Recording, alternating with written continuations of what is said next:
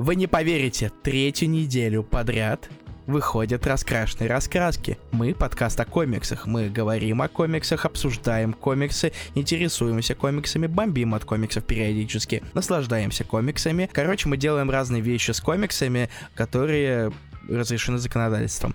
Меня зовут Илья Бройда. А, меня зовут Руслан Хубиев, всем привет. А, да, господа, мы вернулись с пульсом, но вернулись с интересным количеством комиксов.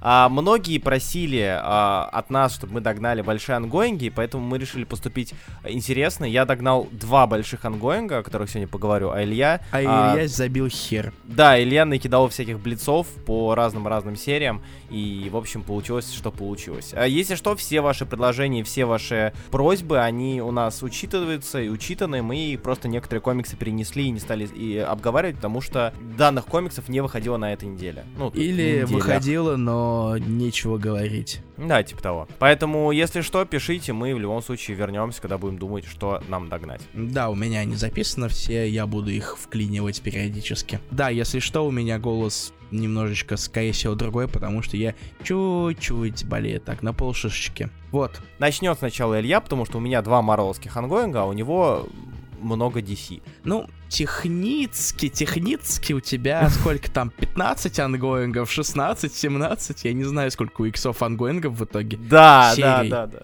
А, но все равно не считается, это все Хикмановерс, поэтому не считово. Иксы Хикмана, как ты можешь не упоминать художников сам? О, господи, не начинай. Э, лучше начни DC обсуждать. Да. Э, что у DC было интересного за эти две недели? Я не знаю насчет интересного, но uh-huh. я выбрал 5 комиксов за две недели, которые я решил прочитать и поделиться с вами чем-то. Начнем с недельки до. Это Deathstroke Inc.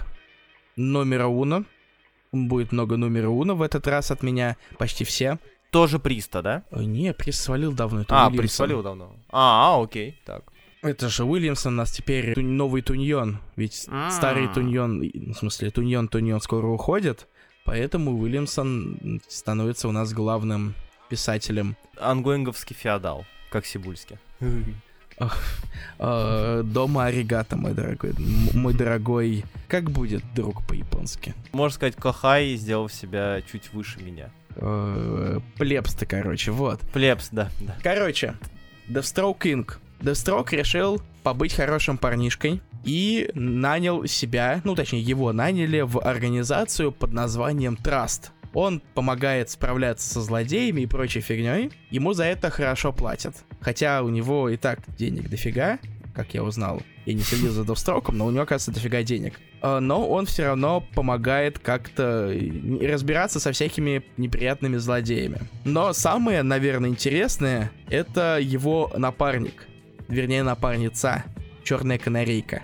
То есть они вместе как раз-таки работают в команде и занимаются тем, что я уже описал раньше. Окей, okay, так. Он отправляется во всякие там далекие уголки вселенной DC, чтобы зачищать их э, различных неприятных существ и личностей. А ему за это платят. Что я скажу по первому выпуску? Я очень прохладно отношусь к Уильямсону. Э, я не уверен, что что-то очень сильно изменилось. Впрочем, тут, с одной стороны, выпуск читается очень быстро, но в то же время он довольно насыщенный на события, потому что нам показали, э, чем занимается Deathstroke, э, как туда в, в, вообще вклинивается черная канарейка и прочие базовые вещи, чтобы понимать, куда будет развиваться серия. И показали эту организацию Trust, где, разумеется, есть азиат, у, который шарит в технологиях потому что, ну... Должен быть азиат, который решает технологии. Естественно. Иначе технологий не будет без них. Да, технологии будут отменены, потому что культура отмены процветает в 2021 году. И при этом это все довольно безбашенно. Я не буду слишком раскрывать подробностей, но уже в конце первого выпуска нам показывают небольшие фрагментики того, что будет в следующих выпусках. И, похоже, Уильямсон тут собирается устроить из Дострока такого безостановочный боевичок. И выбор этого слова, возможно, не самый лучший, учитывая, какой комикс я буду обсуждать позже. Не прямо сейчас, позже. Но все равно сойдет. Короче, первый выпуск не такой плохой, как я думал.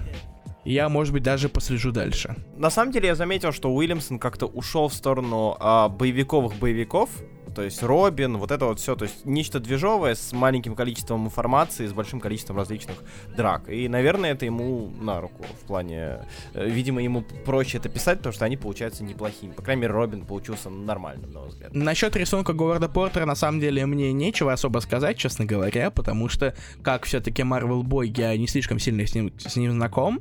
Ага. Но у него неплохо получается рисовать всяких довольно мерзких существ. Ну да, Портер этим, в принципе, и знаменит. Всякие инопланетяне, пришельцы. Вот, это вот, это его тема. Вот, собственно, как раз-таки это есть в первом выпуске. Но Дестроука я в любом случае возьму себе на заметку, потому что я очень люблю Дестроука Приста, и, ну и продолжение все-таки хотелось бы глянуть, несмотря на Уильямсона. Ну, э, как минимум, читается намного проще. А, ну вот. Про Приста такое и не скажешь. Вот именно. Это все, что я помню о Дестроуке Приста. И, в принципе, о комиксах Приста, честно говоря. Ну Выбери мне что-нибудь еще. А можешь рассказать про несколько хороших историй из э, ежегодника Чудо-женщины? Да. Ну, на 80-летие Чудо-женщины. Без проблем. Я не хочу сейчас заниматься обсуждением каждой истории дотошно, потому что это займет слишком много времени, и Мгм. я знаю, что у нас всех его не хватает. Поэтому я выделю некоторые интересные, потому что на самом деле у большинства историй есть одна довольно похожая тема, где происходит проблема, улетает чудо-женщина и, раз- с ней разбирается. И Ага. они мне, честно говоря, не слишком сильно зашли, поэтому я хочу выбрать истории, которые как раз-таки на это не похожи. Там история по 10 страниц, если я понимаю правильно. Там 9 Примерно. историй всего. ну да. Ну, где-то Собственно. ориентировочно по 10 страниц, да. Ага. Так, ну какие тебе понравились? Начнем с заглавной сто- истории In Memoriam. Как можно понять, тут что-то про смерть. Хм. Ее пишут э, сценаристы серии Wonder Woman, и в самом конце этой истории я узнал, что она связана с ongoing ом Wonder Woman. Потому что я вспомнил, что в начале их run а Чудо-женщина улетела в асгардоподобное пространство. И пока Чудо-женщина находилась в этом асгардоподобном пространстве, обычно в нашем мире все думали то, что она умерла. И как раз таки In Memoriam это такая вот элегия, ретроспектива э, жизни в, в формате документального фильма, который сделал Стив Тревор. И показывает он на ноутбуке Эти Кенди. Кек. Она довольно трогательно и даже неплохо нарисована. Рисовал ее Джим Ченг. Может быть, ты помнишь такого? Джим Ченк это который юный мстители, да ведь? Э, Да, это он, Руслан. Я его и Клиффа Чанга постоянно У путаю. Клиффа Чанга выходит новый комикс скоро, наконец-то. Я А, жду. Кайф. Про кошку. Я просто... И там отзывы просто... муа.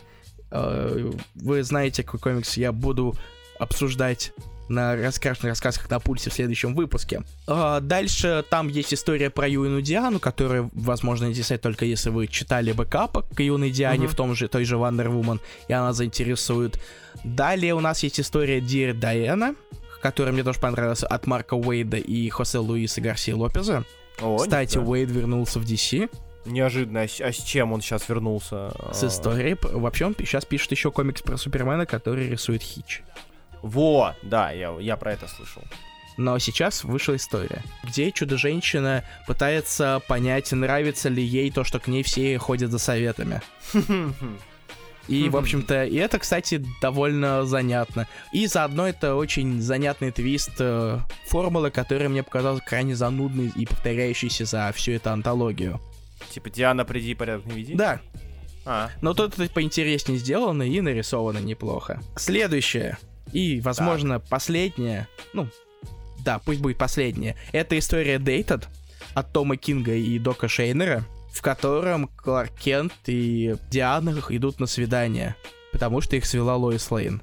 а, Причем это Диана, Диана Принц. Помнишь этот период? Да, они... А, нифига себе, это суперагентша. Да-да-да. Да, да, нифига. Так, Она занимается дизайном, все такое, у нее бутик и так далее. да. И история довольно... Получилась довольно очаровательной, и Шейнер, как всегда, не подвел. Разумеется, они друг друга узнали, кто они есть, и э, поднимается вопрос, может ли у них быть какой-то романс, что-то по мотивам какой-нибудь там Нью 52-шного Ага, барахла. Я не читал, но я помню, что, что там пытались их э, как-то с- да, было дело. слепить. И в остальном, наверное, я могу отметить чуть-чуть только историю э, Better Angels, э, но из рисунка Айзека Гудхарта, но еще больше из-за цветов Джереми Лоусона. Там интересная плоская такая покраска, Ага. которая чуть-чуть мне импонирует периодически. Я не фанат какого-нибудь там Роя Лихтенштейна, но иногда мне нравится на это смотреть. А еще я снова вспоминаю, что гепарда очень криповая. Мне от нее не, не смо- мне некомфортно на нее смотреть. Она криповая, кто бы ее не рисовал. Я не помню ни одной гепарды, которую ты смотришь, думаешь, о, прикольно, там, красиво, при... нравится. Нет, они всегда очень страшные, очень страшные. У некоторых которые я еще не упомянул, тоже есть неплохой рисунок. Например, у Immortal Mysteries Марсио Такара довольно приятный рисунок. И у Low Orbit рисунок Меган Хэтрик. А еще там есть Стив Орландо, который написал историю, от которой я захотел спать. Вот, извините, я не очень... Орландо написал что-то скучное, в смысле? А, да, ты не поверишь, мой дорогой друг. Я знаю, что мои попытки как-то слепить какую-то короткую версию рассказа об антологии выглядят немного топорно, но не переживайте, это будет еще раз, потому что на сегодня две антологии. О, господи, а вторая какая? А вторая какая? Вторая это Are You Afraid of Darkseid. Если хочешь, я могу к ней сразу перейти. А, Давай, давай, переходи. Но перед этим я скажу то, что э, я советую вам прочитать их истории, которые я упомянул, потому что даже связанные с основным ongoing ом довольно-таки приятные, потому что я очень сильно отстал от основного ongoing а, хочу, хочу это все-таки сделать, как минимум ради белок, рототоскров, Хм.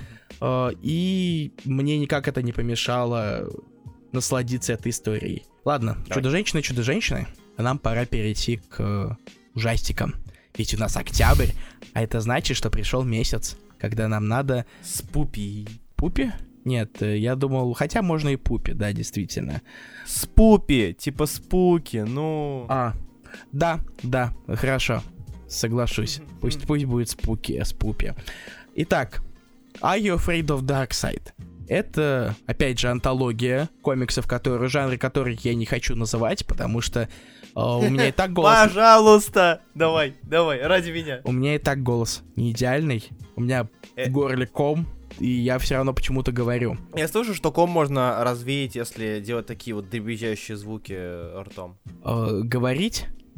Это виду? Помимо, помимо этого, да. Э, Руслан, вы- я думаю, мы немножечко опоздали с э, вербальной гимнастикой. Мы уже записываем Ну ладно. подкаст, э, к сожалению ладно. или к счастью. Просто я не понимаю, как, какое, какая это антология. Это антология, в которой я хочу тебе рассказать. А, ладно, хорошо. Но ты, ты решил отвлечься на то, что я не могу произнести слово хоррор. Все, продолжай. Это было ради тебя.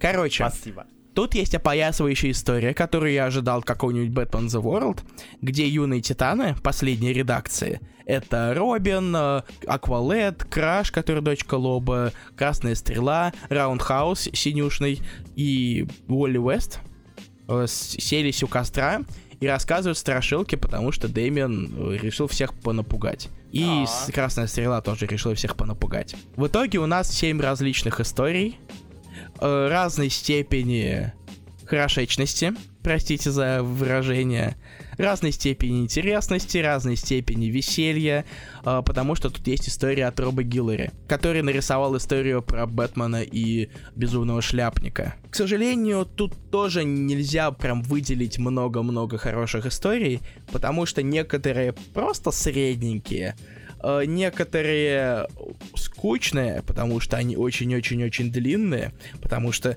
кое-кто решил рассказать историю про фан- э, Фантом Стрэнджера.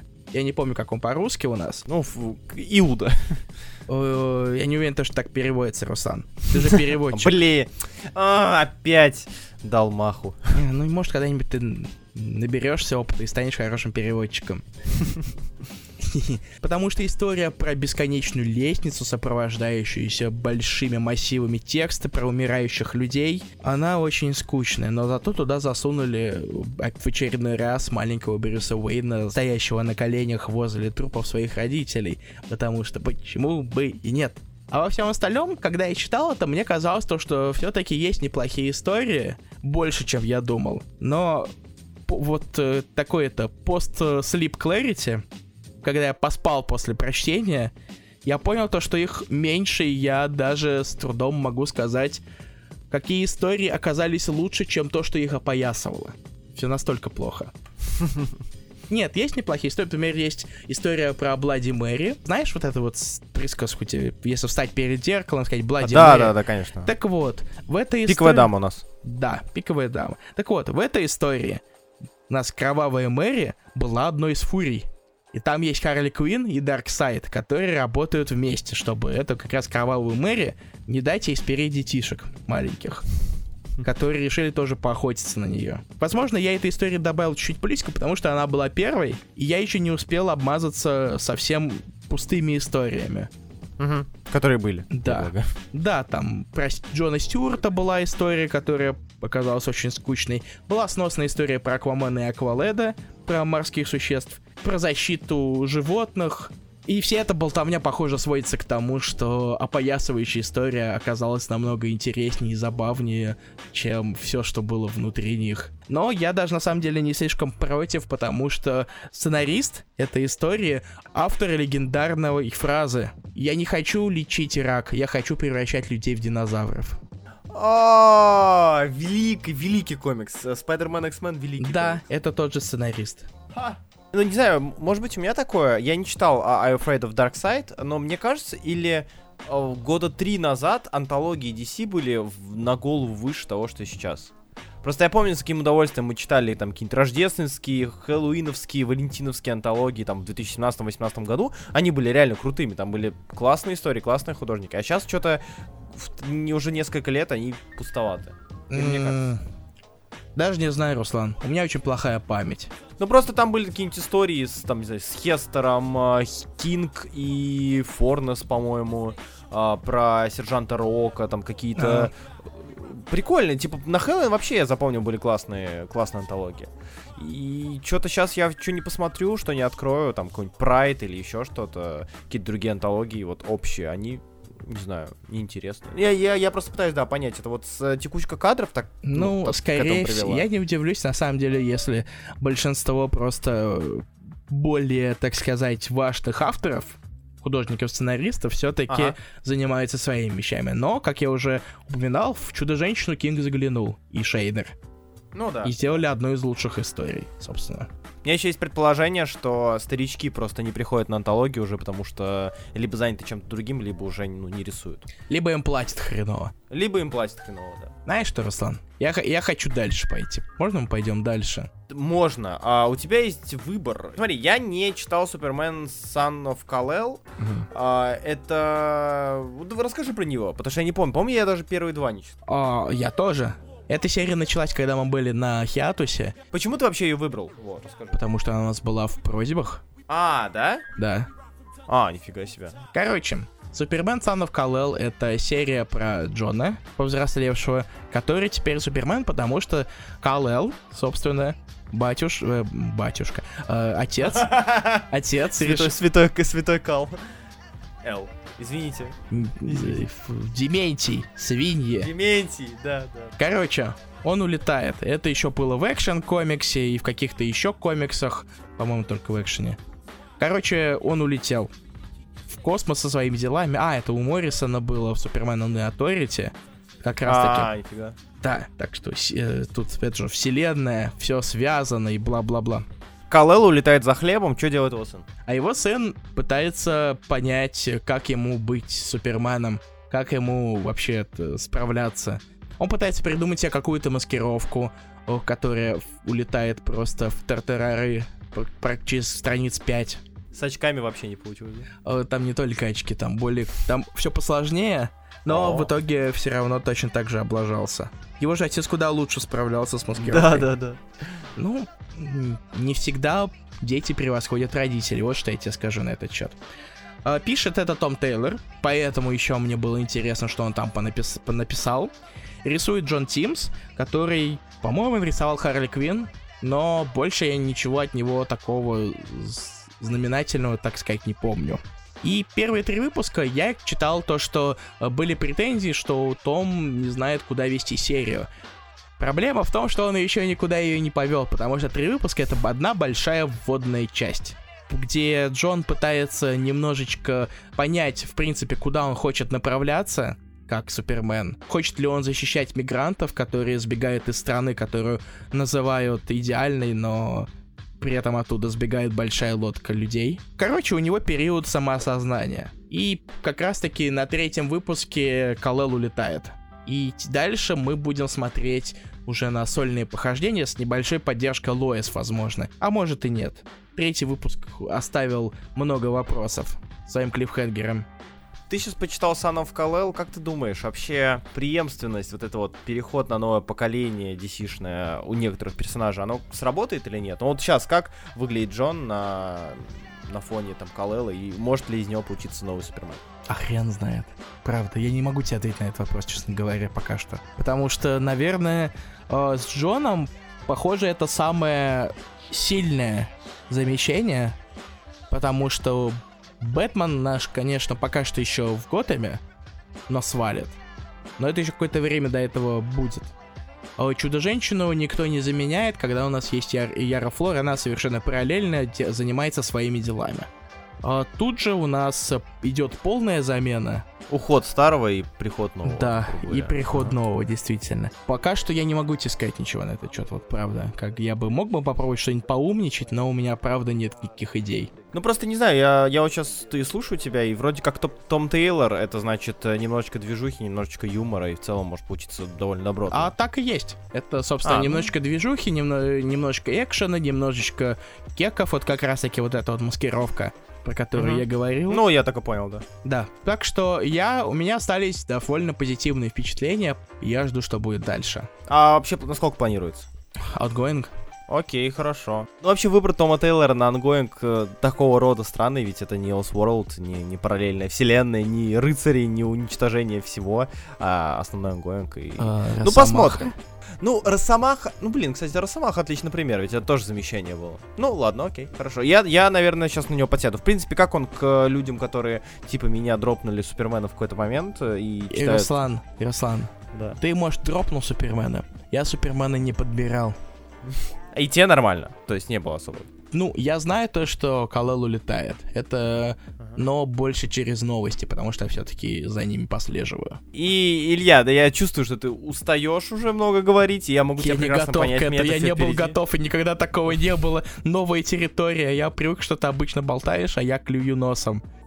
Вот, э, поклюй носом э, с разговором про Arkham City The Order of the World. Что это за серия, что это за лимитка и стоит ли ее читать? Короче, Arkham City The Order of the World пишет ее Дэн Уотерс, рисует ее Дэнни. Это авторская команда комикса Coffin Bound, который э, все рекомендует, но я его так и не прочту. Я э, внезапно оказался приятно удивлен рисунком Дэнни э, и покрасом Дэйва Стюарта. Простите, что я дропаю имена, поэтому я сейчас вам дам немножечко ассоциаций, чтобы вы могли понять, что ждет вас внутри этого комикса. Представьте, Фрэнка Миллера с покраской Тима Сейла времен Долгого Хэллоуина. Так, Фрэнка Миллера какого периода? Нормального или безумного? Что-то среднее. Не, не ДКСА. Вот так. В чем суть? Эта лимитка связана с основной вселенной, поскольку в ней раз, рассказывается о последствиях Эйдея, так называемого, в котором э, Джокер решил устроить ловушку и плеснул токсином в лечебницу Арком, где почти всех переубивал. И там остались просто считанные какие-то э, работники, считанные психи, которые позбегали. И теперь одной из работниц, доктору э, Джакосте, который я все время читал как Джакаста, оказывается, она Джакоста. Я не умею читать. Она должна их как-то вернуть. И она работает с полицией, чтобы постепенно возвращать их назад. Э, нам демонстрируют довольно криповых злодеев. Ну, не только профессора Пига, который, в принципе, хоть и э, со свинкой на лице, но все равно довольно неприятный. Шляпника э, и, наверное, самого-самого крипового пока что есть, это десятиглазый человек, у которого по глазу в пальце. О, господи, что, что, что ж такое-то, а? То в иксах мне эти айполы попадаются, то еще где-то. Что ж вы так любите глаза? Зачем? Где-то я прочитал комментарий, э, как он с этими глазами ходит в туалет, и теперь я не могу выпросить его из головы. Какой ужас, да. Потому что все, все это времен крипов, но я прочитал два комментария, и мне стало чуть сложнее. При этом э, да, вот, вот эта вот комбинация Миллера Сейла позволяет выдать довольно криповый визуал, поскольку все так или иначе мрачно в этом комиксе. И на это, правда, интересно смотреть. Я совершенно не ожидал подобного от Дэни. Правда. Мне всегда казалось, что у нее рисунок немного в другом стиле. Ну, скорее всего, это очень сильно его еще и д- заслугой Дэйва Стюарта, потому что не зря ему дофига Ну да. Айзнеров отгружали в свое время. Да и не только в свое, и в наше тоже. Серия меня заинтересовала, особенно клиффхенгером первого выпуска, потому что его я совершенно не ожидал. Это криповая серия, но при этом она интересная.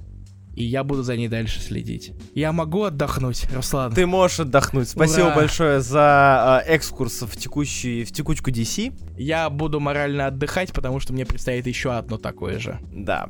Э, Выдохни, а я пока перехвачу Пожалуйста. инициативу. О чем ты расскажешь сначала, Руслан? Скорее всего, ты расскажешь о том, о чем я буду потом подхватывать тебя, да? Да, да. А, господа, как вы знаете, я люблю Человек-паука. Как вы знаете, я даже следил за ним в пульсе, в ангоинге практически. А я постоянно рассказывал о новом выпуске Удивительного Человека-паука Спенсера, который идет, идет, идет, идет и не заканчивается. И так как он выходит крайне часто, и в целом паук любого вида выходит сейчас максимально часто, а, так получилось, что почти в каждом пульсе был паук в той или иной мере. Однако на 61-м, кажется, 61-м или 62-м выпуске я дропнул, потому что мы ушли на хиатус. Думаю, ладно, потом дочитаю. Скопом как раз-таки пришла новость, что Спенсер уходит, новая команда и так далее. Думаю, скопом почитаю, и может быть что-то будет классное. И я почитал. Было ли классно? Э, Не сказал бы. Суть такая. Спенсер э, писал Паука, уже писал 74 выпуска, если мы говорим только про серии выпуски ангоинга, без всяких спин точек и так далее. А, И за эти 74 выпуска я пришел к выводу, что Спенсер лентяй. Ам, Спенсеру дали писать Человека-паука, и многие радовались, только небольшая ретроспектива, многие радовались, что «О, нифига себе, он же написал таких, таких классных супереров Фоулс, значит, наверняка, и паук у него будет хороший». А, Что получилось по, по итогу, на мой взгляд? А, На, на мой взгляд, по итогу Спенсер показал, что он очень любит Человека-паука. И вот это вот, знаете, как про Уильямсона говорили, что Уильямсон фанат Флэша, поэтому Флэш у него получится хороший. Здесь примерно такая же ситуация. Но а, в отличие от Уильямсона, который пытался во Флэше делать какие-то новые вещи, Спенсер не особо пытался делать какие-то новые вещи. Почти каждый а, выпуск, почти каждая сюжетная арка была отсылкой на что-то или а, переиначиванием чего-то, да, арка с Крейвеном. Использование бумеранга, который был у нее, считай, главным героем в совершенных врагах. Использование Битл, которая тоже была в совершенных врагах. То есть почти все его арки это было какая-то попытка переиначить то, что было раньше, но на новый лад. И там были хорошие моменты, да, там мне поначалу нравилась арка с Крейвеном. Мне поначалу, мне иногда нравились его сольные арки, сольные выпуски про Джей Джон Джеймсона. Но в итоге, как мне кажется, у нас получился очень плохой пример постмодерна. Причем такого не очень хорошего постмодерна. Я остановился в прочтении Удивительного Человека-паука на 61 выпуске. И после этого, как я уже говорил, я вернулся к прочтению. По сути, каждая арка была таким последним финальным шажком к рассказу, что такое Киндред, кто такой этот Киндред, вообще как это все связано. А, что получилось в итоге? Да, здесь будут местами спойлеры, поэтому если что, готовьтесь, потому что без спойлеров, к сожалению, про Ран Спенсера в полной мере не рассказать. А в итоге оказалось, что даже некоторые новые, казалось бы, моменты в виде Киндреда все равно где-то подцеплены. А я много раз говорил изначально, когда мы еще давным-давно а, начинали арку со Спенсером, когда появился только Киндред, а, я вспомнил, и я много раз об этом писал, говорил, что в свое время, когда был, вы- выходил новый день, Человек-паук Новый день, Brand New Day, и по изначальным планам, а, помимо воскрешения Гарри Осборна, которое произошло в Brand New Day, возвращение Гарри Осборна, там был еще и следующий сюжетный троп. Если вы читали «Удивительного Человека-паука Спенсера», загибайте пальцы, что вы узнали в, рамках нового рана. По изначальной идее Brand New э, прокидывалось, что, может быть, стоит резнуть, воскресить Гвен Стейси в виде помощницы Мефиста, которая бы портила жизнь Паркеру. И когда начались разговоры о том, что и выяснилось, что а-ля Киндред это у нас Гарри Осборн, я всем говорил, что, ребят, все не может быть так просто. Не может быть это, ну, не может быть все так просто. Да, Гарри Осборн уехал и вернулся в виде злодея. С чего? Почему? Какие были мотивы? Это странно. Злость к отцу и вот это вот непонимание, оно не подходит. И в итоге выяснилось, что я был почти прав. То есть, э, как казалось, мы сейчас забегаем немножко вперед, но к черту структуру. Как казалось, Киндредом являются дети Гвен Стейси. Я оставлю сейчас кавычки, если вы, вы этого не видите, но я ставлю кавычки. Дети Гвен Стейси. То есть, помимо того, что Спенсер вспомнил арку грехи прошлого, он еще ее и переиначил изменив грехи прошлого таким образом, что не было никакого совокупления Нормана Осборна и Гвен Стейси, э, не было никакого совокупления Гвен Стейси и Питера Паркера с рождением детей, как изначально задумывал Стражинский. А здесь просто клоны. Клоны, Мефисто, гипноз, вся хрень мира. Не то чтобы клоны, а биоматериалы, выращенные в людей в виде двух детей Гвен Стейси. Опять же, детей в кавычках. Все это было сделано, потому что душу Гарри Осборна продали Мефисто. Э, Норман Осборн продал Мефисто. И это была такая попытка его помучить и всех вокруг помучить. я не совсем большой фанат этой идеи. То есть э, в каждой арке практически в дальнейшем чувствуется некая вторичность у Спенсера. То есть у него не может быть новой арки про нового злодея или старого злодея, но с новым показом. Здесь у нас опять Lifeline Tablet, да, вот эта вот табличка, которая, э, дощечка, точнее, которая была в первых выпусках Паука. Здесь у нас снова очередной заговор, на этот раз заговор Хамелеона а, в виде Chameleon Conspiracy. Здесь у нас снова зловещая шестерка. Здесь у нас снова грехи прошлого. А, здесь у нас снова воспоминания про а, замечательный, на мой взгляд, один из любимейших и классных периодов Демотейса на Пауке 80-х. Это Хамелеон, который создает а, ну, Гарри причастен к этому, разумеется, в виде зеленого гоблина, все же, создает копии родителей Паркера, которых он убивает, они оказываются андроидами, сходят с ума. И это здесь тоже вспоминается. Почти каждый выпуск является таким брошюркой с надписью «А помните? А помните было это? А помните было то?» А помните, у Макфарлейна и Миклайни был такой чел, как Шанс? Вот он тут тоже есть. А помните, что Тумстоун и Робертсон не любят друг, друг друга? Помните, у них были эти стол столкновения в свое время в большом количестве? А вот теперь они вместе. И почти все здесь чувствуется не как дань уважения, не как фан-сервис, а как нечто из разряда... А, а вот я хочу так же. А я вот это любил в детстве, я сделаю так же. А я вот любил это в детстве.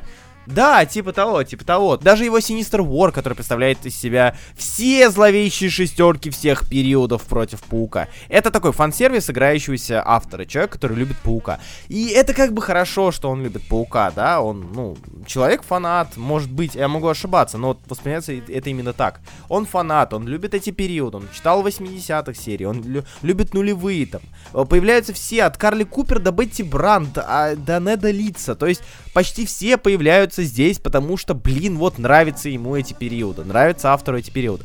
Но как с точки зрения произведения, Паук Спенсера, к сожалению, он не вытягивает. То есть это как будто попытка создать новую картину, переместив ряд ее частей и смешав между собой, и говорить, что это вот это нечто новое, оригинальное. Но, к сожалению, оно таким не является. Оно не, не столь филигранно э, замешано, не столь филигранно изменено, чтобы это воспринималось как нечто подобное. То есть, возможно, возможно, я душню, да, и возможно, многие, кто читали, сказали, блин, да мне нравится Family Business, э, мне нравится, что появилась сестра Паркера снова, э, мне по по нравится период этого, Демотеиса, мне нравится, что снова появилась вот эта история про, про Хамелеона.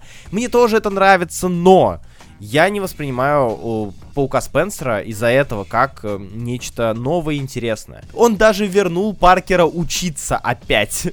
То есть Слот сделал его, да, директором а, и владельцем корпорации, а Спенсер снова кинул его обратно. И это прям идеальный показ, идеальный пример того самого Brand New Day, который хотели сделать. Пускай не в виде Гвен, а, а в виде других с Гвен связанных созданий а, с участием Мефиста, которые будут портить жизнь Паркеру. Но все равно идея того, что а, Паук Спенсер должен а, и выглядит как будто не как продолжение ongoing а, а как попытка напомнить читателям, что сказать им, чуваки, покупайте наши старые TPB шки, наши Epic collection ы, наши старые сборники, омники, там тоже было классно. И это такое, как будто весь run Спенсер это большая рекламная брошюрка, которая, как произведение, очень сильно растянута, на мой взгляд, и, ну, очень тяжело читается. Точнее, наоборот, очень легко читается, но при этом не остается в памяти. И из-за этого мне было, ну, немножечко грустно. На самом деле, я не ожидал, что последняя арка и последний выпуск Паука Спенсера, 74 или 875 по Legacy нумерации,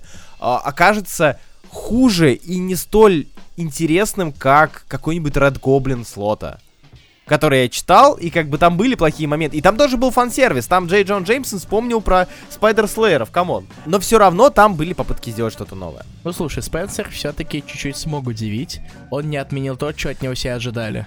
А, что? Uh, one more day. А, ну, кстати, кстати, Он- да, ты прав. Он его чуть-чуть рационализировал даже. Он показал, почему Мефисто так и так хочет поднасрать Паркеру. А, Ну, все равно, то есть, да, окей, был такой момент, но я к тому, что это не совсем что ли. Мефисто не тот человек, о, не то создание, на мой взгляд, которое станет, а, да, человек, не то создание, которое станет переживать за свою судьбу в дальнейшем. Это, это змей-искуситель, это игрок, да, как и показано здесь э, с э, казино. Это игрок, Он что, геймер? да, это детка-геймер. Мемфисто детка-геймер, который я не, не думаю, что стал бы делать One More Day только потому, что, не дай бог, у них родится дочь. Мне же, мне же это, мне жопа, меня же убьют. Я н- не совсем это на то похоже. Ну и плюс слив Гарри Осборна в целом очень мне показался странным. Типа, Хагрид сказал э, Поттеру, что Гарри, ты волшебник, а этот Ми- Ми- Ми- Мефисто сказал о- этому Осборну, что Гарри, ты клоун. И типа, You're a clone, не Harry. знаю. Я клон Хэри. Это странно. Это, мне кажется, очень странно и не совсем...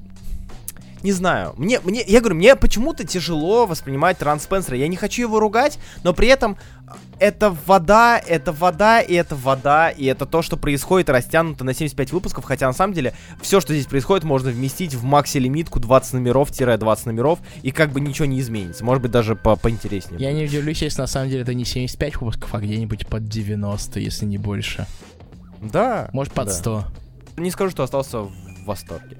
Да, некоторые моменты, конечно, меня радовали на протяжении run а, но я уже много раз говорил сейчас с первой арки первых выпусков Спенсеровского паука, он мне, для меня не воспринимался как э, паук. То есть он для меня не воспринимался как основной ongoing паука. Это то, что могло бы быть какой-нибудь спектакли- э, Spectacular Spider-Man, это могло быть какой-нибудь of Spider-Man, но это не совсем материал для Amazing. Потому что персонаж, ну, он стагнирует, он никуда не идет, с ним ничего не происходит. Вокруг него что-то меняется, и то не совсем меняется, а персонаж стоит на месте. Я очень надеюсь, на самом деле, что дальше, в 75-м, который я тоже прочел, будут какие-то подвижки, они уже появились как раз-таки.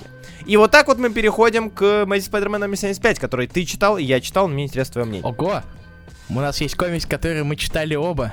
Да, Amazing Spider-Man Уэллса Глисона Миниса. Короче, Spider-Man Beyond.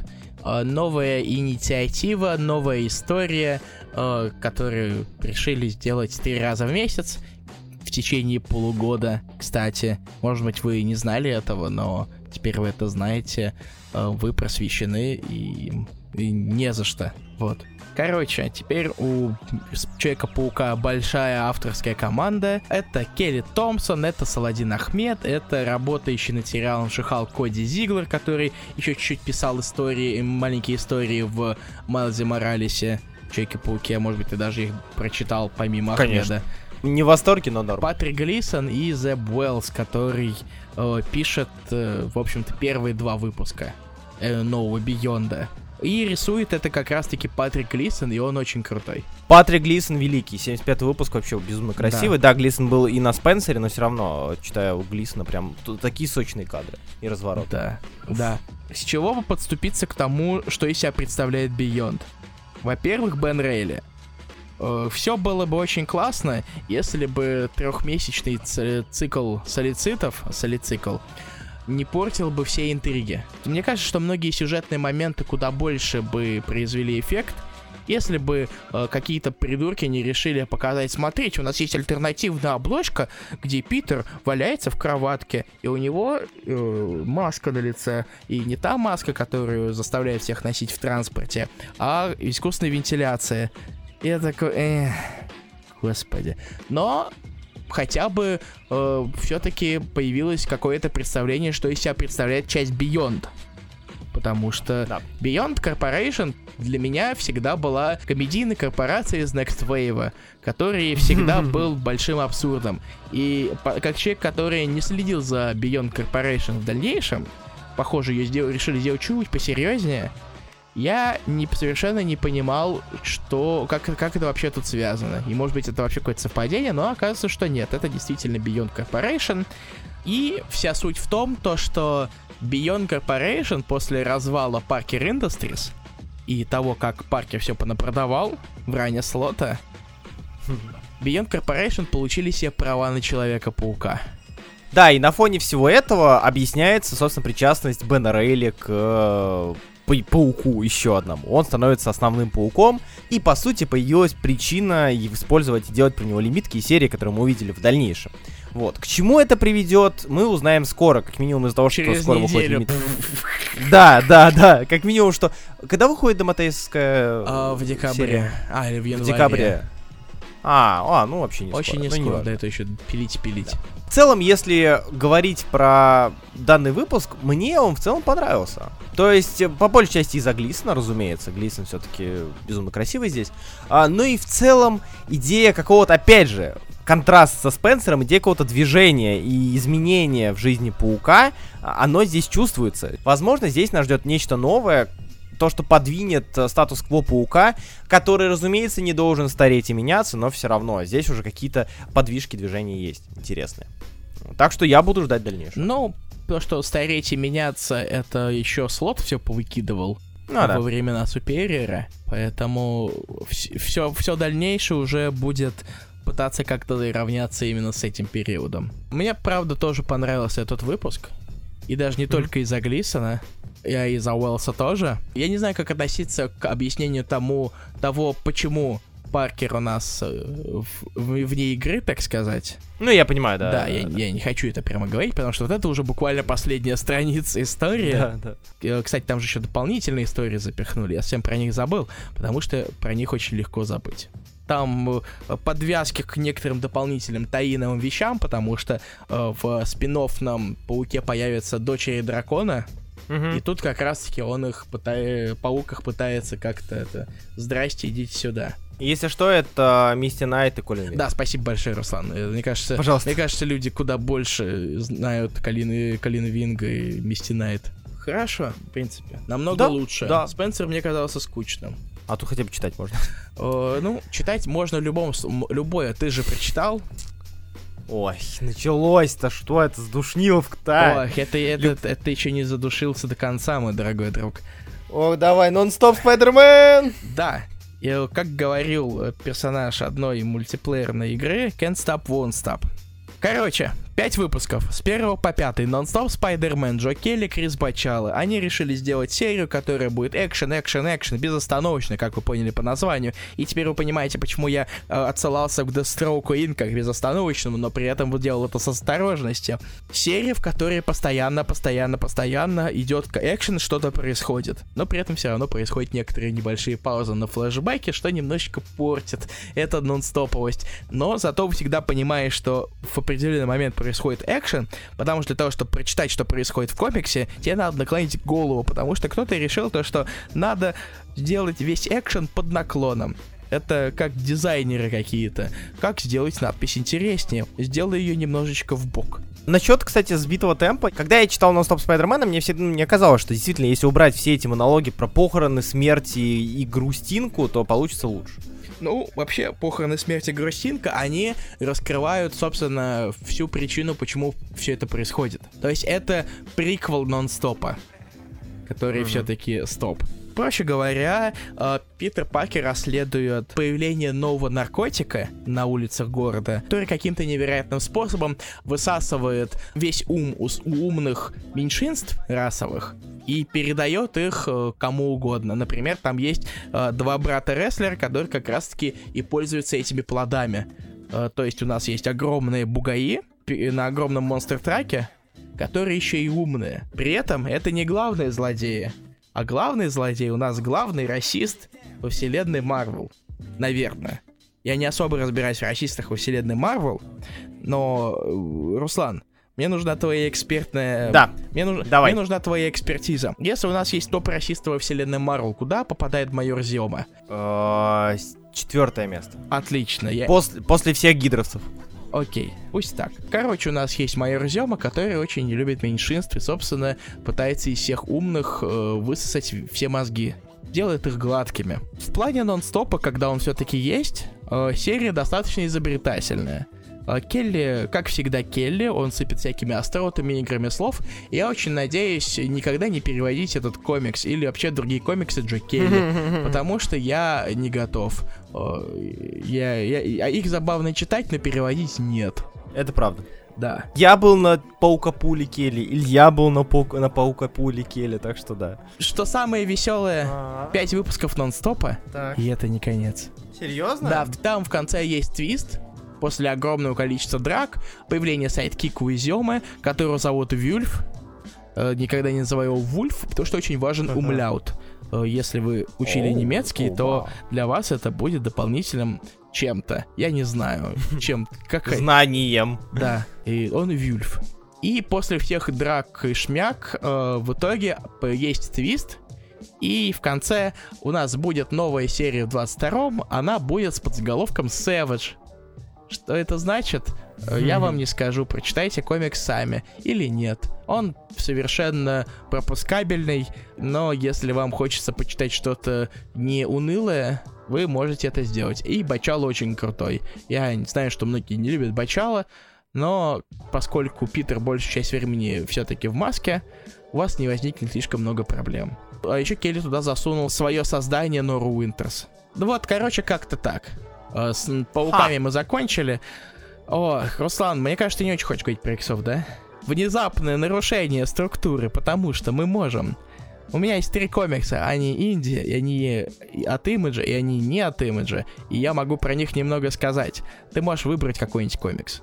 Так, Эхолендс, я помню. Расскажи про Writer's Thirst for Vengeance. Окей. Right to Thirst for Vengeance. Новый комикс Рика Рименри и Андрея Лима Араужу. Как мне сказал э, мой знакомый эксперт по Португалии, живущий в Португалии, как правильно произносить, как правильно его фамилия произносится, слэш пишется. Э, у нас он Арауха, но это уже никогда не исправится, скорее всего. Это не какой-нибудь там Джейсон Стейтом. Так вот, э, I Write the Thirst of Vengeance — это пример комикса, в котором синапсис намного подробнее первого выпуска. Комикс должен рассказывать о том, как обычный совершенно человек, такой упитанный азиат, живущий в Ванкувере, внезапно становится свидетелем того, как убийца наемный пытается устранить жертву. И увидев это, он хочет делать то же самое. Короче, он хочет поубивать богатых, потому что он решил им как-то отомстить. Что происходит в первом выпуске? все после того, как он видит убийцу, это туда не входит. Выпуск очень немногословный. Там, наверное, слов 30 на весь выпуск. Причем довольно обширный выпуск. То есть это не какой-нибудь там стандартный 20-страничный э, мусипуська, который ты пролистал, и он кончился. То есть все-таки очень многое спасает Араужу, потому что тут на него сваливается основная задача. Поскольку слов нет, надо показать, в принципе, в каком мире живет герой наш и какие у него проблемы по жизни. И, по сути, это, в этом, в общем-то, и посвящен весь выпуск. Так называемое знакомство с главным героем. И то это, можно сказать, с натяжкой, потому что мы не знаем, как его зовут. Мы просто знаем некоторые его привычки, э, некоторые его поступки. Э, например, он может растоптать голову голубю.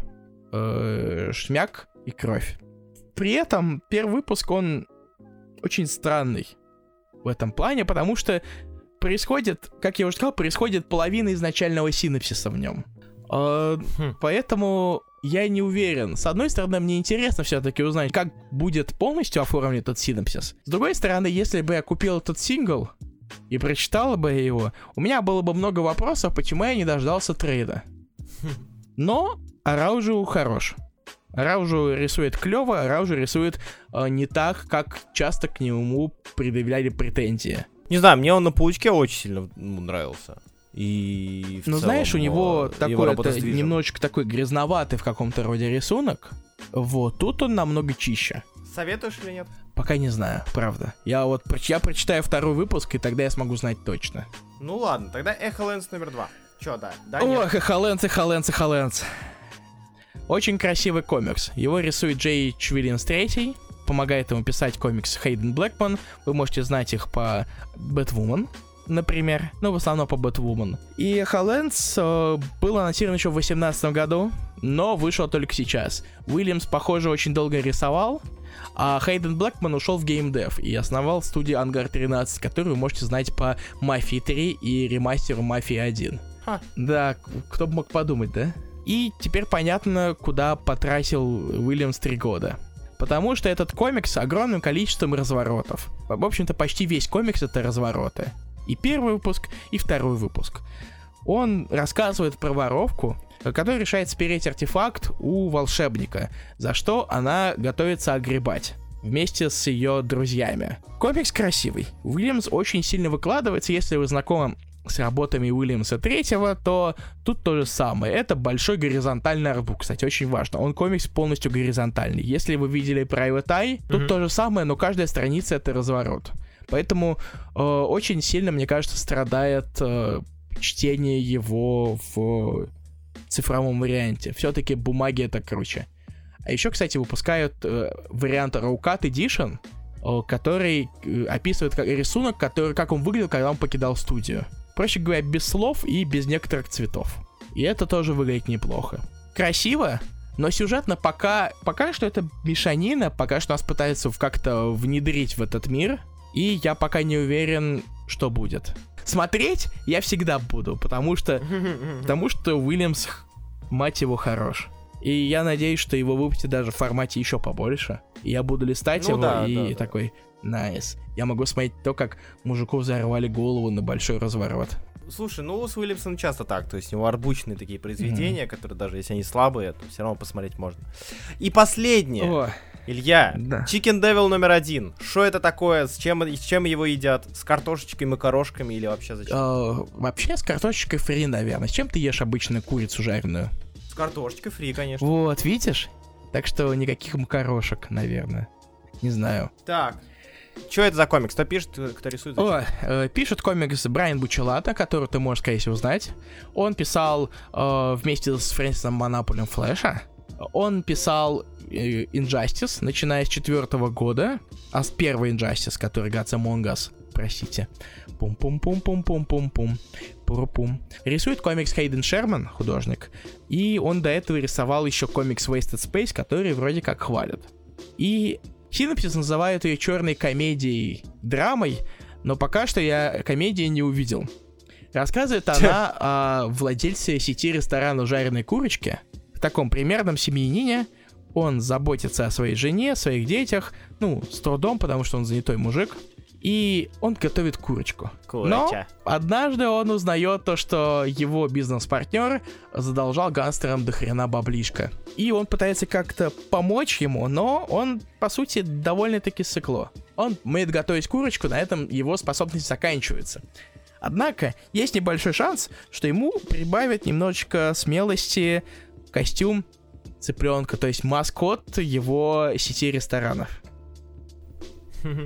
Первый выпуск это у нас одна экспозиция, то есть нам показывают, как, в принципе, наш, э, наш Мич дошел до жизни, такой главный герой. Показывают, э, э, каких делов натворил его бизнес-партнер. И, короче, базовые экспозиционные вещи, которые, нас, которые рассказывают все, что надо знать и, разумеется, какой-то элемент, который все-таки доводит нашего главного героя до того, чтобы он перестал быть циклом и наконец-то надел себе на голову петушиную голову. В принципе, комикс Петуши, пока что нормальный. У меня нет каких-то особых эмоций на, его, на этот счет, но Шерман рисует довольно-таки неплохо.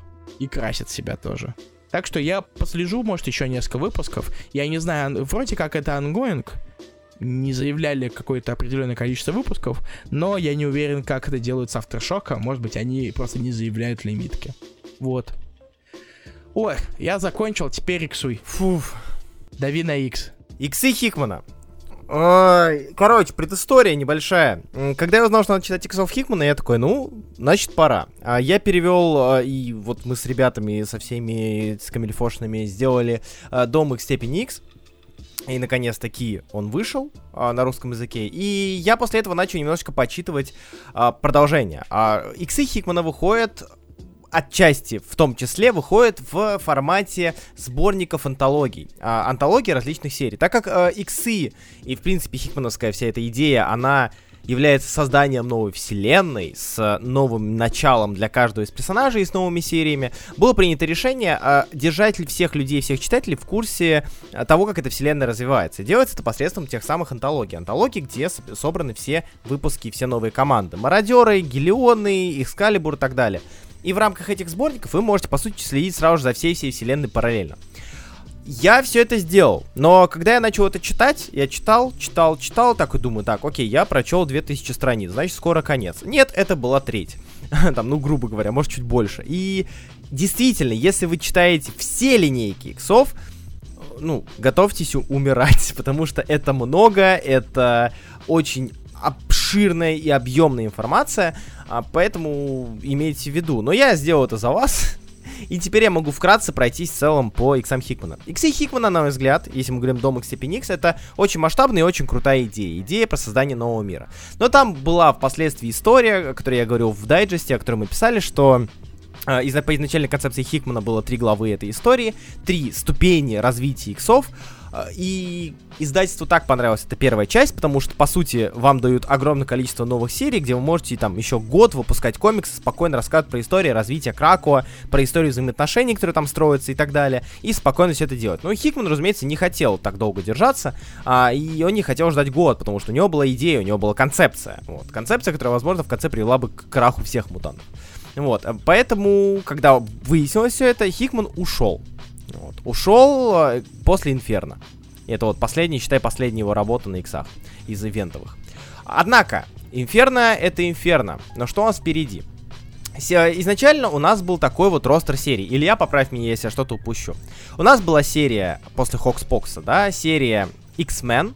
Это основная серия Люди X с авторством Хикмана, где он потихонечку развивает лор, который сам и продумал, и задумал. То есть такая э, дви- самая движущая сила всей этой линейки. Если вкратце, иксы Хикмана неплохие. То есть, э, если мы говорим про суть и в движение лора, да, они крутые, они двигают, они что-то делают, развивают, но с точки зрения сценария они неплохие, потому что там все равно прослеживались какие-то филлерные элементы, которые как бы важны, но как бы в целом их можно и убрать. Но если мы говорим в принципе про весь массив, то да, конечно же, там все развитие всей внутренней структуры, тихий совет и прочее, прочее, прочее, все это делается именно в этих иксах Хикмана. Поэтому в целом можете читать иксов Хикмана и спокойно жить и без проблем. Мародеры, Дагана и огромное количество художников, да, там Мател Лоли и так далее. Это история про Кити Прайд и ее команду. Кити Прайд возглавляет команду мутантов, которая занимается вывозом мутантов на Крако из враждебных стран, да, допустим, Россия, например. Э, это страны, которые не пускают своих мутантов погулять на Крако и жить там. Они их вывозят, ну и правильно занимаются еще и контрабандой. Руслан, Руслан, Руслан, ты вот сейчас сказал, и у меня появилась шутка. Можно шутку? Давай. Кит Тимур и ее команда. Так вот, мародеры... Да, мародеры Джерри Дагана для меня были одним из фаворитов. То есть мне очень нравилась э, динамика Кити, выстроенная там. Честно, я слышал много негативных э, каких-то комментариев в сторону мародеров, что они скучные, неинтересные. Мне же наоборот понравилось, как Джерри Даган прописывает эту серию. Там была весомая доля юмора, там было интересное развитие Кити Прайд, новый Кити Прайд как персонажа в ее новом амплуа. Кэтрин Прайд. Да, извините, Кэтрин, она не любит, когда Кити теперь называют, Кэтрин Прайд. Ее место вообще во всей этой контрабандной Hellfire тусовке, да, в клубу адского пламени.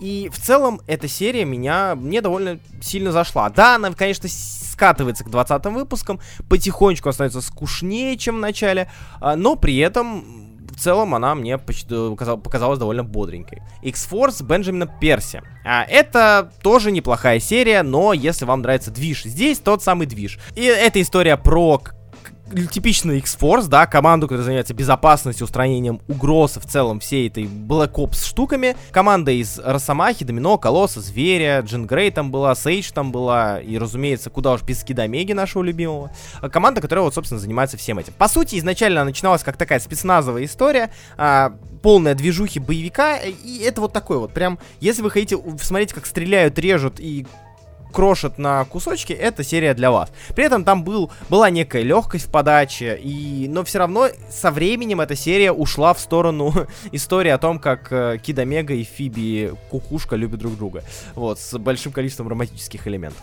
Далее, Экскалибур Тини Ховард. Я не люблю Тини Ховард как сценаристку. Я, мне не очень нравится, как она пишет, мне не, не очень нравится ее слог. Экскалибур тоже мне показалась довольно слабой серией. Это рассказ про Капитана Британию, про команду из Гамбита, Джубили, Капитан Британии, впоследствии Рихтера, Апокалипса, Апокалипсиса, э, Шельмы и так далее. То есть это компашка, которая занимается тем, что тусит в Otherworld, в другом мире. Это мир, по сути, который является таким камнем преткновения мультивселенной, по сути, мир, где все эти Морганы Лифей, магии и так далее, и прочие Мерлины обитают. И там они, собственно, занимаются тем, что они туда прилетают, как некие капитаны Британии, и занимаются своими непотребствами разными.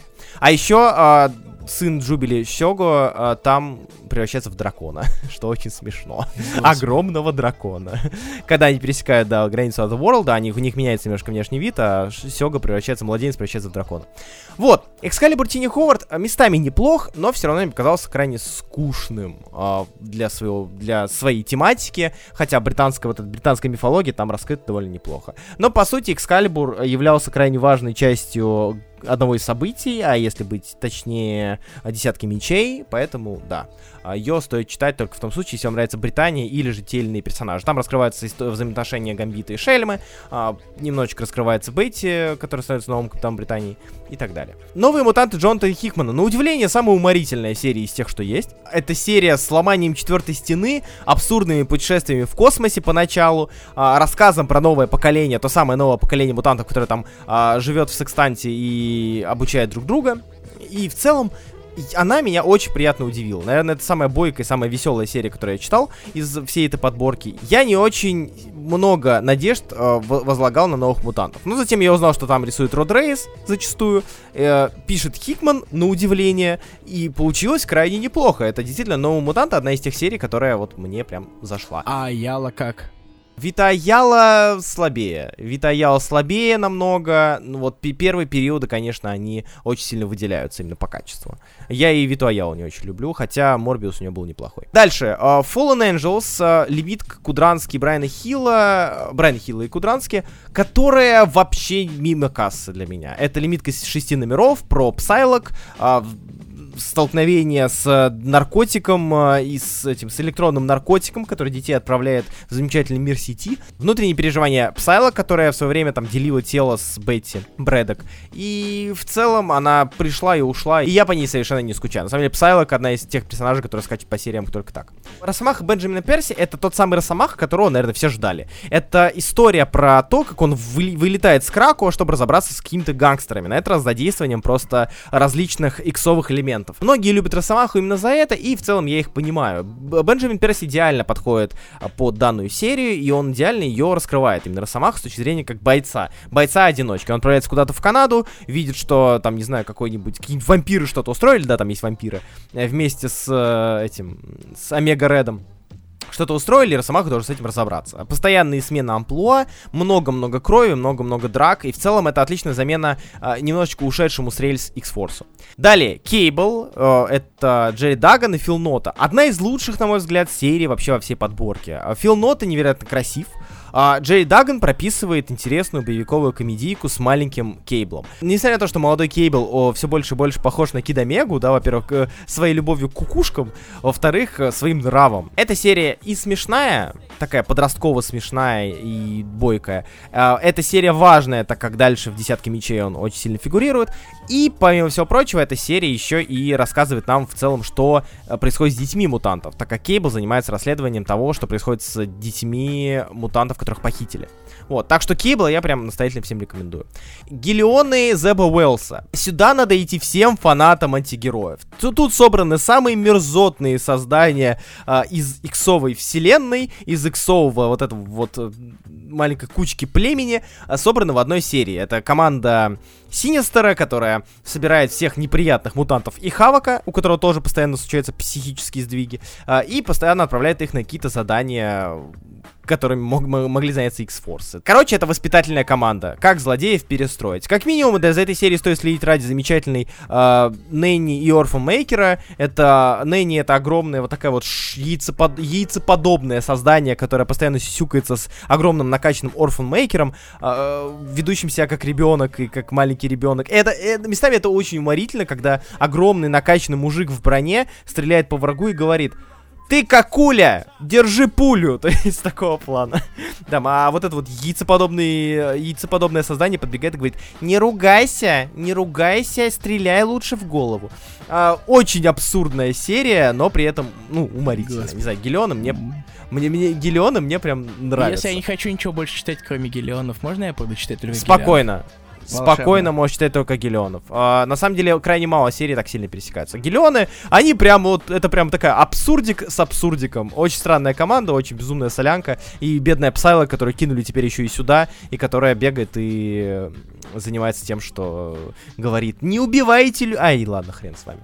X-Factor Лея Уильямс. Серия, которая у меня крайне странное, на самом деле, отношение. Лея Уильямс э, рассказала нам историю про X-Factor. X-Factor — это команда, которая занимается изучением того, кто умер, а кто нет. Поясняю. В Иксах Хикмана есть такая система, как воскрешение. Воскрешение э, посредством того, что команда Иксов, пятерка великая, э, прыгает вокруг э, биоматериала и воскрешает мутанта, если он умер.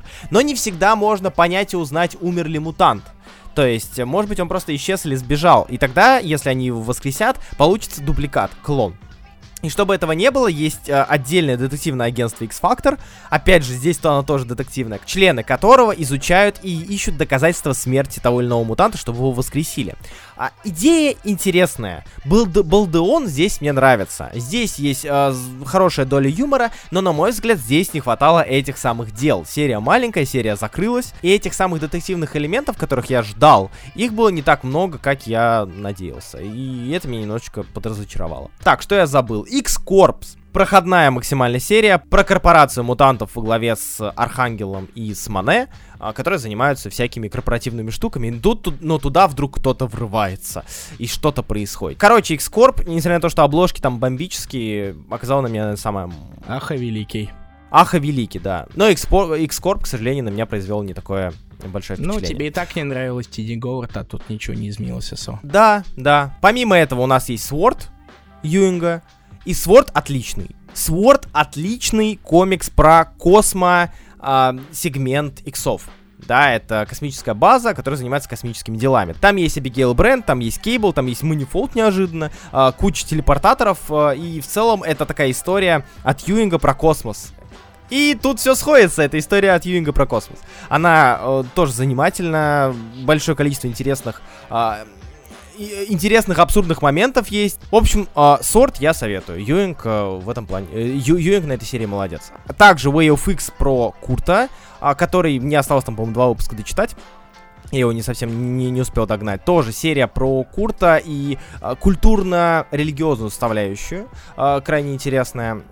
Пока что хорошо идет. Не знаю, не помню, чем закончится. Будем смотреть. Children of the Atom. Почитал пару выпусков, понял, что нет. Мимо, до свидания. История про детей мутантов, которые пытаются сформировать команду. Ну и это опять же, мимо кассы мне показалось. Ну и новые иксы Дагана. Новые иксы Дагана отлично иллюстрируют тот факт, что мы решили немножечко постоять на этой ступени развития э, Хикмана, иксов Хикмана, потому что ну, там, собственно, это все и есть. Это арочная история с небольшим затрагиванием каких-то иксовых элементов. И в целом читается легко, читается, опять же, бодро, но ты понимаешь, что уже нет того веса, который был раньше. Ну и по событиям, а, по Хокспокс мы уже говорили в свое время. Десятка мечей, мечей меня очень сильно расстроила, потому что десятка мечей мне казалась а, такой отличной идеей так сённа на самурайской тематике. Это огромный чемпионат с большим количеством меченосцев и большим количеством драк, но по факту там две драки и 15, блин, э, свадебных э, конкурсов, где кто съест больше, кто поженится, кто не поженится. Так выясняют будущее Арака и будущее Кракуа. Ну, в общем, довольно проходное получилось, довольно проходное получилось событие, но все-таки. Uh, к сожалению, оно есть. И текущий Инферно который вот сейчас первый выпуск вышел, э, Инферно а, интересен тем, что, по сути, Хикман просто дропнул почти все, что было до этого, как сделал это одним большим филлером. Важным, нужным, но филлером. И просто продолжает идею того, что было в HoXPoX е. В Инферно, эм, как вы помните, если вы читали HoXPoX, идея была в том, что на острове не должно быть прекогнитивных мутантов. Мутантов, которые видят будущее, потому что тогда вскроется вся эта тема с Мойрой Мактаггерт. И тут так получилось, что Мистик очень любит Destiny, а Destiny умеет смотреть буду, видеть будущее. Он даже убивал Мойру Мактагер в свое время вместе с Мистик. Именно поэтому ее нельзя пустить на остров. Но что будет, если она там окажется? А Инферно, да, действительно очень интересно читается, как будто, типа, тебе не надо было наворачивать 4, там, 3000 страниц, а ты мог просто продолжить читать Инферно с того момента, и ты все бы получил. Ну, там, не считая э, парочки выпусков э, с Возрождением Немрода.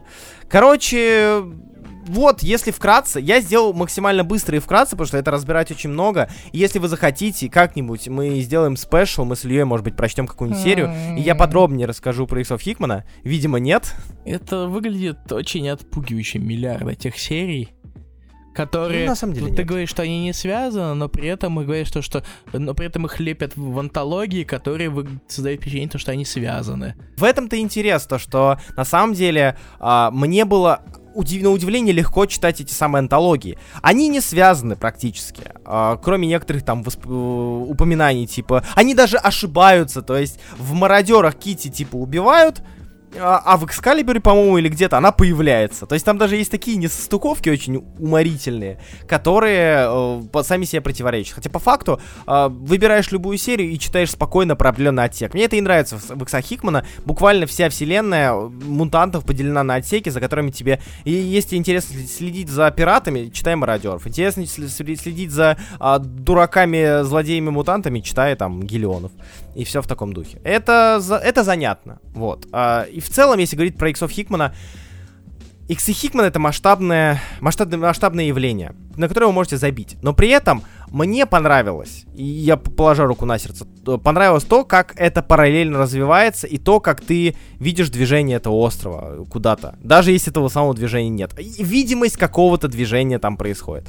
И мне это показалось довольно интересным. Вот такие вот иксы Хикмана. Я постарался укоротить, чтобы вы не слушали два часа о том, как я нужу про то, как, как, какие иксов Sword э, посредственные, на мой взгляд. А, но мы успели даже, мы даже уложились во временные рамки, надеюсь. Поэтому спасибо большое, что слушали нас. Илья, хочешь попрощаться? Да, я хочу попрощаться. Спасибо, что слушали нас, спасибо, что вы терпели наши это, попытки э, пере, передавать друг другу эстафетные палочки обсуждения комиксов в одиночку, не считая yeah. Amazing Spider-Man номер 75. Мы вернемся на следующей неделе, и вы можете морально готовиться к тому, что мы будем обсуждать. Да. Спасибо что вы нас слушали. Спасибо, что были с нами. А, в следующий раз у нас спешл, на этот раз про американские комиксы, какие узнаете совсем скоро. И надеемся, что вам понравилась, э, понравилась наша рубрика на пульсе. Мы решили немножечко сократить ее хронометраж в плане да, мы попытались сократить ее хронометраж, чтобы вы там не слушали по два часа. Но если вам показалось, что мы рассказали о чем-то слишком кратко, пишите в комментариях, э, мы ознакомимся и изучим этот А еще мы теперь есть на Spotify, кстати. Да, мы теперь есть на Spotify, если вы пользуетесь им и любите его, можете слушать нас там. Вот, спасибо большое, что были с нами. С вами был, как всегда, Руслан Хубиев и мой коллега Илья Бройда. Всем пока. И до следующей недели. Пока, ребята.